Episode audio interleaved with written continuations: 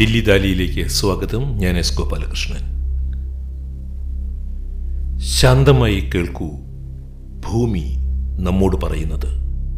രണ്ടായിരത്തി ഇരുപത്തി മൂന്നിലെ അവസാന ലക്കം ദില്ലി ദാലി പോഡ്കാസ്റ്റാണ് ഇത്.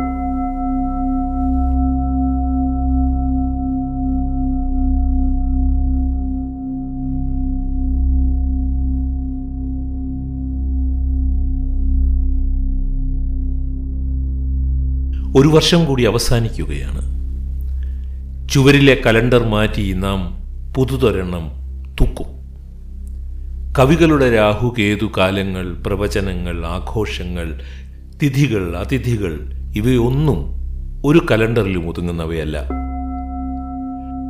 കലണ്ടർ അതിനാൽ കവിതയില്ലാത്ത ഏതോ കൃത്യത പോലെ എനിക്ക് തോന്നാറുണ്ട്. കവിതയില്ലാത്ത ഒന്നാണ് കലണ്ടർ. കവിതയ്ക്ക് എത്താൻ കഴിയുന്ന കൃത്യതകളിലേക്കാകട്ടെ കലണ്ടറിന് ഒരിക്കലും എത്താൻ കഴിയുന്നുമില്ല. എന്നിട്ടും കലണ്ടറിലെ വർഷാവസാനം എത്തുമ്പോൾ കവികൾ കണക്കെടുക്കും പോലെ നാം കണക്കെടുക്കുകയാണ്. കവികൾ കരയും പോലെ നാം ഒറ്റയ്ക്ക് കരയുകയാണ്. കവിത കരയും പോലെ നാം പുണർന്ന് കരയുകയാണ്. നാം പ്രത്യാശിക്കുകയാണ് കവികളെ പോലെ. കവിതയിലെ സ്വപ്നം പോലെ പുതിയ വർഷത്തെക്കുറിച്ച് നാം സ്വപ്നം കാണുകയാണ്.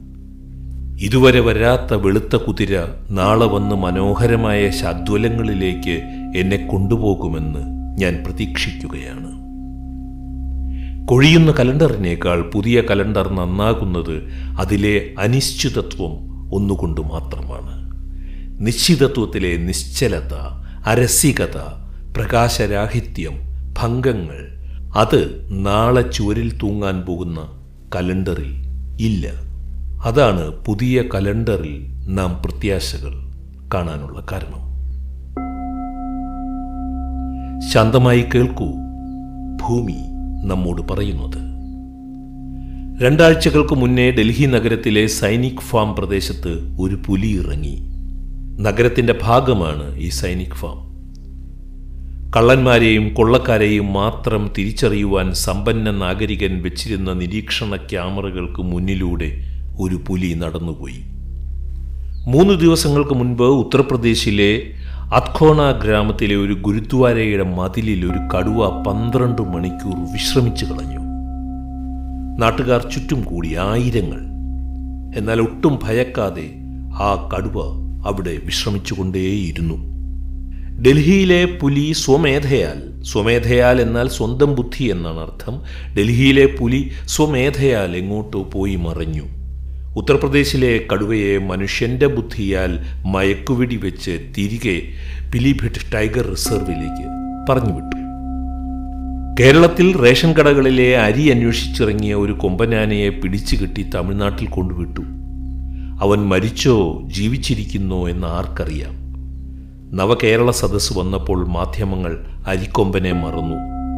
എഴുത്തച്ഛൻ ഇതൊക്കെ അറിഞ്ഞാണ് അന്നന്ന് കണ്ടതിനെ വാഴ്ത്തുന്നു മാധ്യമങ്ങൾ. എന്ന് പറഞ്ഞത്. കരയിൽ കയറിയാൽ മരിക്കുമെന്നറിയാവുന്നതുകൊണ്ട് മാത്രമാണ് തിമിംഗലങ്ങൾ കരയിൽ കയറാതെ മാറി നിൽക്കുന്നത്. മനുഷ്യൻ കടലിൽ നിക്ഷേപിച്ച പ്ലാസ്റ്റിക്കുകൾ വിഴുങ്ങി അത് ദഹിക്കാതെ പ്രാണവേദനയാൽ ഏഴ് സമുദ്രങ്ങളും താണ്ടുന്ന ഒരു നീല തിമിംഗലത്തെ ഒരിക്കൽ ഞാൻ സ്വപ്നം കണ്ടിരുന്നു. ശാന്തമായി കേൾക്കൂ ഭൂമി നമ്മോട് പറയുന്നത്. കഴിഞ്ഞ ദിവസം ഞാനൊരു ചിത്രം കണ്ടു. ഒരു നഗരവീഥി കുറുകെ കടക്കുന്ന ഒരു ധ്രുവക്കരടി. വ്യാവസായിക നഗരമായ നോറിൽസ്കിൽ സൈബീരിയയ്ക്ക് അടുത്തുള്ള ഒരു നഗരമാണ് നോറിസ്ക്. അവിടെ ചരിത്രത്തിലാദ്യമായിട്ടാണ് ഒരു പോളാർ ബെയർ ധ്രുവക്കരടി നഗരത്തിലേക്ക് ഇറങ്ങുന്നത്. അവൾ രോഗിണിയായിരുന്നു മെലിഞ്ഞിരുന്നു ക്ഷീണിതയായിരുന്നു അവൾക്ക് വയറിളക്കമായിരുന്നു. കണ്ണുനീര് അവളുടെ കണ്ണിൽ നിന്ന് വന്നുകൊണ്ടേയിരുന്നു. അവൾ നഗരത്തിലൂടെ നടന്നുകൊണ്ടേയിരുന്നു. നിരവധി കാറുകൾ നിർത്തി മനുഷ്യർ ഇറങ്ങി അവളുടെ യാത്രകളുടെ ചിത്രങ്ങൾ മൊബൈൽ ഫോണിൽ എടുത്തുകൊണ്ടേയിരുന്നു. മഞ്ഞിൽ ദൈവത്തിന്റെ പാദങ്ങൾ പോലെ ശുദ്ധമായിരുന്ന അവളുടെ പാദങ്ങൾ നഗരമാലിന്യത്താൽ ആദ്യമായി മുഷിഞ്ഞു. ആർട്ടിക്കിൽ നിന്നും നോറിൽസ്കിൽ എത്തുവാൻ ആ കരടിക്ക് ആ ധ്രുവക്കരടിക്ക് നൂറുകണക്കിന് കിലോമീറ്ററുകൾ നടക്കണമായിരുന്നു. മഞ്ഞുറഞ്ഞ കടലിലെ മീനുകളെ മാത്രം തിന്നു ജീവിക്കുന്ന ആ അമ്മക്കരടി എന്തിനാണ് ഈ വ്യാവസായിക നഗരത്തിലേക്ക് ഇറങ്ങിയത്? അവളെ മനുഷ്യൻ പിടികൂടി ഇപ്പോൾ ഒരു മൃഗശാലയിൽ അടച്ചിരിക്കുകയാണ്. കഴിഞ്ഞ ആഴ്ച കേരളത്തിലെ വയനാട്ടിൽ മനുഷ്യവാസ മേഖലകളിൽ ഇറങ്ങിയ ഒരു കടുവയെ കെണിവെച്ച് പിടിച്ച് മലയാളി മൃഗശാലയിൽ അടച്ചിരിക്കുകയാണ്. വിജനത്തിൽ ഏകാന്തത്തിൽ ജീവിച്ചു പഠിച്ച കടുവ ഇനി ജനമധ്യത്തിൽ മൃഗശാലയിൽ ബഹളങ്ങൾക്ക് നടുവിൽ. ശാന്തമായി കേൾക്കൂ ഭൂമി നമ്മോട് പറയുന്നത്. ഉത്തരാഖണ്ഡിൽ മല തുരന്ന് കിലോമീറ്ററുകൾ നീളമുള്ള തുരങ്കമുണ്ടാക്കിയപ്പോൾ രണ്ടായിരത്തി ഇരുപത്തി മൂന്നിൽ അതിന്റെ ഒരു ഭാഗം അടർന്നു വീണു. തുരങ്കത്തിനകത്തകപ്പെട്ടു പോയ നാൽപ്പതിലധികം മനുഷ്യരെ രക്ഷിക്കുവാൻ രാജ്യത്തിന്റെ പ്രധാനമന്ത്രിയുടെ മേൽനോട്ടത്തിൽ ലോകശ്രദ്ധ നേടിയ പരിശ്രമമുണ്ടായി അത് വിജയിച്ചു. ഹിമാലയം പ്രായം കുറഞ്ഞ പർവത മേഖലയാണെന്നും വൻകിട വികസന പ്രവർത്തനങ്ങൾ താങ്ങുവാനുള്ള ശേഷി ആ പ്രദേശങ്ങൾക്കില്ല എന്നും എത്രയോ നാളായി പ്രളയത്തിലും ഭൂകമ്പത്തിലും മഴയിലും വരൾച്ചയിലും പലവിധ സൂചനകളാൽ ഭൂമി ആധുനിക നാഗരിക മനുഷ്യനോട് പറഞ്ഞുകൊണ്ടേയിരിക്കുകയാണ്. ഹിമാലയ പ്രദേശങ്ങളിൽ ഇങ്ങനെയൊന്നും ചെയ്തുകൂടാ എന്ന്. എന്നിട്ടും ഇടിഞ്ഞു വീണ തുരങ്കത്തിന്റെ പണി പുനരാരംഭിച്ചു എന്നാണ് കഴിഞ്ഞ ദിവസം ഞാൻ പത്രത്തിൽ കണ്ടത്. ശാന്തമായി കേൾക്കൂ ഭൂമി നമ്മോട് പറയുന്നത്.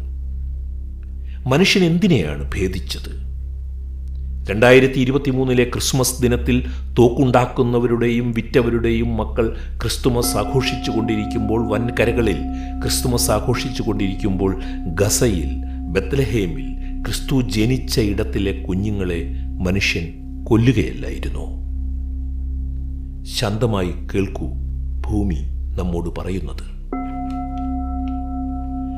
ഏതു മാനവികതയെക്കുറിച്ചാണ് നമ്മൾ ഇങ്ങനെ സംസാരിച്ചു കൊണ്ടിരിക്കുന്നത് മാനവികത എന്നത് ഛിന്ന ഭിന്നമായി പോയ ഒരു സ്വപ്നമല്ലേ എന്ന് രണ്ടായിരത്തി ഇരുപത്തി മൂന്നിന്റെ അവസാനം ഭൂമി നമ്മോട് ചോദിക്കുകയാണ്.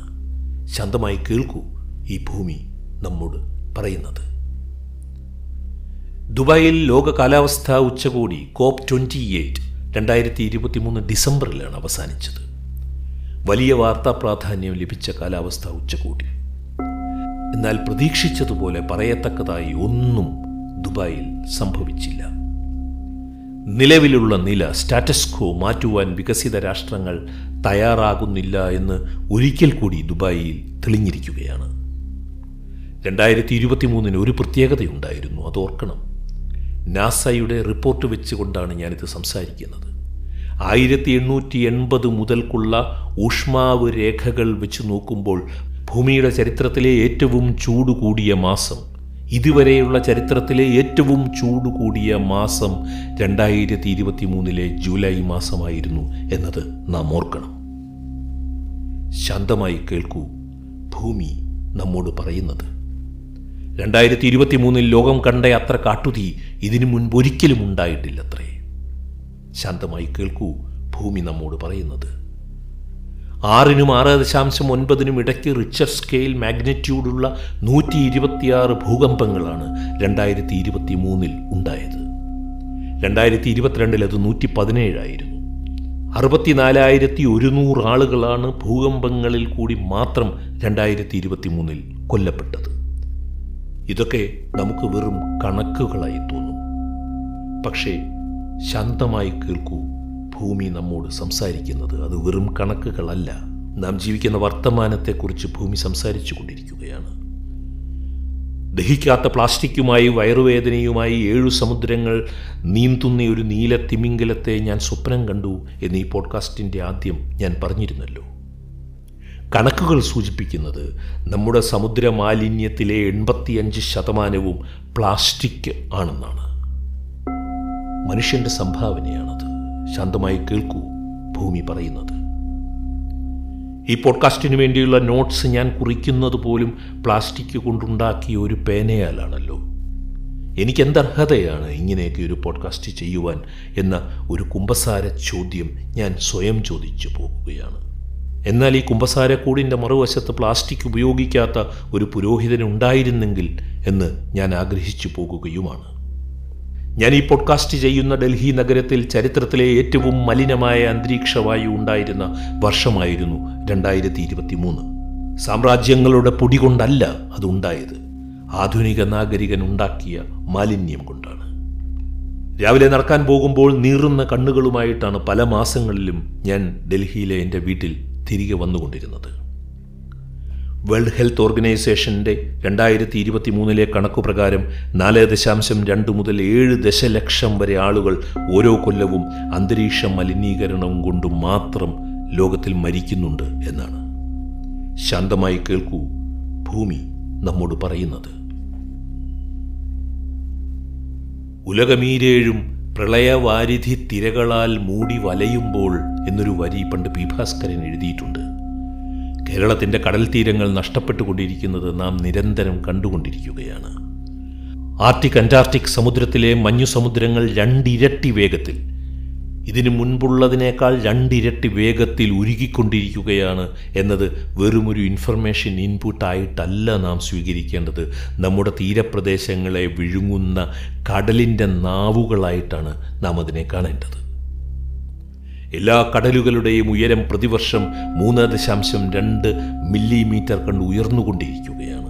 ഓരോ കൊല്ലവും ഉയർന്നുകൊണ്ടിരിക്കുകയാണ്. ഈ നൂറ്റാണ്ട് അവസാനിക്കുമ്പോഴേക്കും ലോകത്തിലെ പല മഹാനഗരങ്ങളെയും കടൽ വിഴുങ്ങിക്കഴിഞ്ഞാൽ അത്ഭുതപ്പെടരുത്. നമ്മുടെ കൊച്ചിയും തിരുവനന്തപുരവും കോഴിക്കോടും അടക്കം. ശാന്തമായി കേൾക്കൂ അതിനാൽ ഭൂമി നമ്മോട് പറയുന്നത്. ഈ പോഡ്കാസ്റ്റിന്റെ ആദ്യം ഞാൻ പറഞ്ഞതുപോലെ ഒരു വർഷം കൂടി അവസാനിക്കുകയാണ്. ചുവരിലെ കലണ്ടർ മാറ്റി നാം പുതിയ തൊരെണ്ണം തൂക്കും. കവികളുടെ രാഹു കേതു കാലങ്ങൾ പ്രവചനങ്ങൾ ആഘോഷങ്ങൾ തിഥികൾ അതിഥികൾ ഇവയൊന്നും നമ്മുടെ കലണ്ടറുകളിൽ ഒതുങ്ങുന്നവയല്ല. കവികൾ അതിന് മുകളിലുള്ളവരാണ്. കലണ്ടർ അതിനാൽ കവിതയില്ലാത്ത ഏതോ കൃത്യത പോലെ എനിക്ക് തോന്നാറുണ്ട്. കവിതകൾക്ക് എത്താവുന്ന കൃത്യതകളിലാകട്ടെ ഒരു കലണ്ടറിനും എത്താനും കഴിയുന്നില്ല. എന്നിട്ടും കലണ്ടറിലെ വർഷാവസാനം എത്തുമ്പോൾ കവികൾ കണക്കെടുക്കും പോലെ നാം കണക്കെടുക്കുകയാണ്. കവികൾ കരയും പോലെ നാം ഒറ്റയ്ക്കു കരയുകയാണ്. കവിത കരയും പോലെ നാം പുണർന്നു കരയുകയാണ്. കവിതയിലെ സ്വപ്നം പോലെ പുതിയ വർഷത്തെക്കുറിച്ച് നാം സ്വപ്നം കാണുകയാണ്. ഇതുവരെ വരാത്ത വെളുത്ത കുതിര നാളെ വന്ന് മനോഹരമായ സ്വാദ്വലങ്ങളിലേക്ക് എന്നെ കൊണ്ടുപോകുമെന്ന് ഞാൻ പ്രതീക്ഷിക്കുകയാണ്. അതിനാൽ ശാന്തമായി കേൾക്കൂ ഭൂമി നമ്മോട് പറയുന്നത്. കാലാതീതമായ കലണ്ടറുകളുടെ അമ്മയായ ഭൂമി പറയുന്നത് ശാന്തമായി കേട്ടാലും. ദാലിയുടെ എല്ലാ ശ്രോതാക്കൾക്കും പ്രത്യാശയുടെ നവവർഷം ഞാൻ ആശംസിക്കുകയാണ്. ഈ പോഡ്കാസ്റ്റ് കേട്ട സുമനസുകൾക്ക് നന്ദി. സ്നേഹപൂർവം എസ് ഗോപാലകൃഷ്ണൻ.